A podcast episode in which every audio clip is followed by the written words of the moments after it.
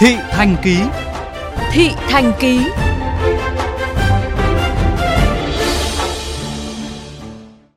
Trong hoạt động tìm kiếm và truy vết ca bệnh COVID-19, khai báo y tế là nội dung bắt buộc và rất cần thiết. Mặc dù vậy, không phải ai cũng nhận thức được tầm quan trọng của hoạt động này, đặc biệt ở những nơi tập trung đông người như nhà ga, bến xe, bệnh viện. Phản ánh của phóng viên Chu Đức. Anh Kiều Ngọc Dũng, 28 tuổi, lái taxi ở Hà Nội. Gần đây thường xuyên chở khách vào các bệnh viện lớn như Thanh Nhàn, Bạch Mai, Nhi Trung ương. Mỗi lần ra vào viện, anh đều được nhân viên y tế đo thân nhiệt và yêu cầu khai báo y tế.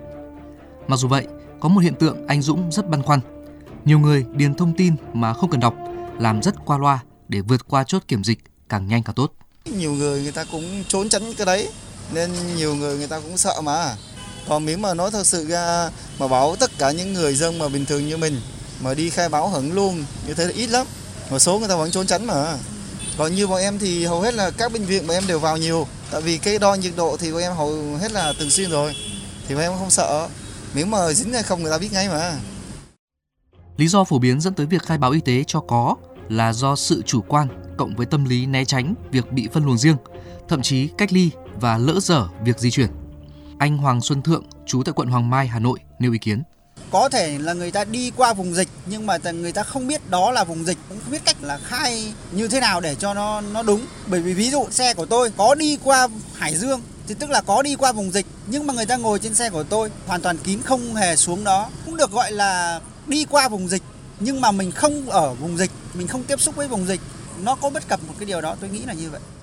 Ở một số địa điểm việc kê khai y tế có sẵn bản hướng dẫn cùng nhân viên tư vấn nhưng ở một số nơi thì lại quá đông như nhà ga sân bay bến xe người dân được khuyến khích tự kê khai hoặc kê khai y tế điện tử từ trước để giảm thời gian chờ đợi chính điều này dẫn tới nguy cơ điền thông tin tùy tiện khai man che giấu lịch trình nhằm qua mặt hệ thống kiểm dịch được việc cá nhân nhưng có thể gây tổn hại lớn cho hệ thống phòng dịch Ông Nguyễn Văn Tuyên, người mới đây làm thủ tục tại sân bay Nội Bài chia sẻ. Mình thì thấy thì họ cứ test vậy còn ví dụ như mà nó có như thế nào nữa thì chắc thì họ phải có cái biện pháp chứ.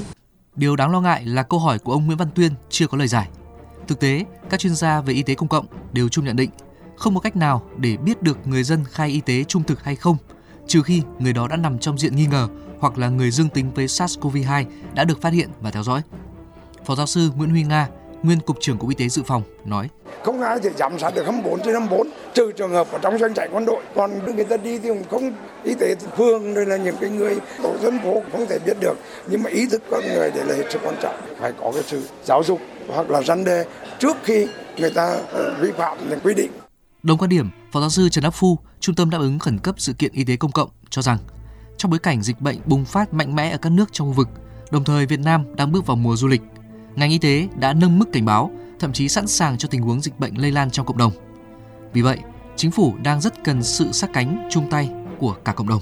Bắt khai nhưng họ không khai đúng thì cũng không thể biết được. Thế còn cái chuyện mà thông qua cái chuyện nhiệt độ đi qua cái cửa khẩu thì không phải lúc nào người ta cũng sốt. Người ta không sốt thì không phát hiện được. Mà thậm chí người ta lại uống thuốc hạ sốt nữa thì càng không phát hiện được.